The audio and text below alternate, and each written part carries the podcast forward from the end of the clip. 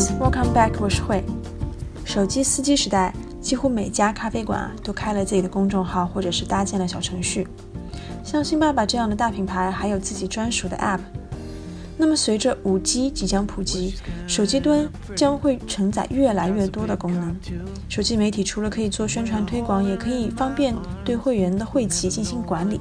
有什么优惠活动或者节庆假期营业时间等信息，也可以方便传递给自己的会员，还可以在线订单。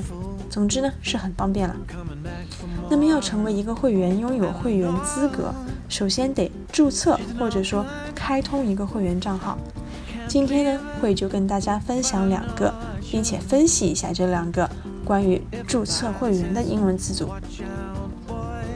第一个，register for membership，register，R-E-G-I-S-T-R，register，登记注册，register for something，注册什么东西，登记以申请某某事物。那有小伙伴要问了，为什么是 membership 呢？会员成员这个单词不应该是 member 吗？那就不得不提到今天的两位主角了，member 和 membership。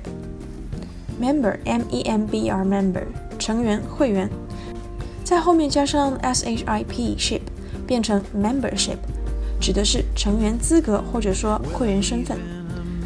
那之所以 register for membership 我们用了后者而不是前者，是因为 member 指的是成员、会员、个体，指的是人。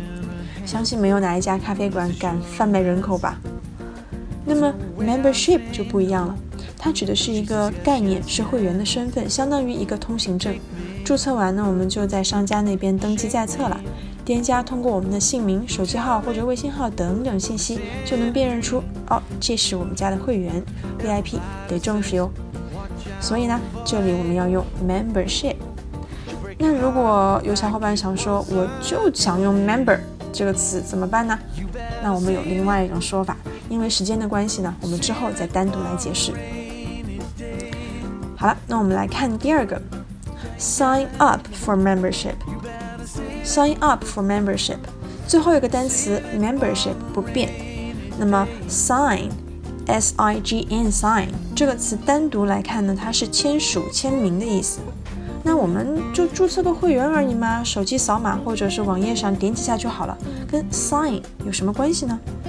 哎，大家想一下，不管是注册什么账户，是不是都得先设置用户名、密码，然后填一些有的没的基本信息？严谨一点的呢，可能还会让你去阅读一下用户协议、会员守则之类的，并且勾选。那这系一系列的动作做完，我们点击确认，就代表着呀，我们认可和授权了这一切。这是不是就和我们去签署那些书面的协议、保证书、授权书等等乱七八糟的文书一毛一样的？只是啊，不需要我们真的拿笔去写下我们的名字而已。这样去理解，是不是就能 get 到注册会员和 sign 这二者之间的关联了？那么 sign up 是一个固定搭配，意思是签约参加什么什么。和第一个词组一样，我们都用 for f o r for 来进行连接，sign up for membership。好了，今天的两个词组都可以表示注册会员，register for membership 和 sign up for membership。那其实不单单局限于会员，注册其他任何的账号，我们都可以说 register for，或者是 sign up for。好了，今天就讲到这儿，下期见，拜。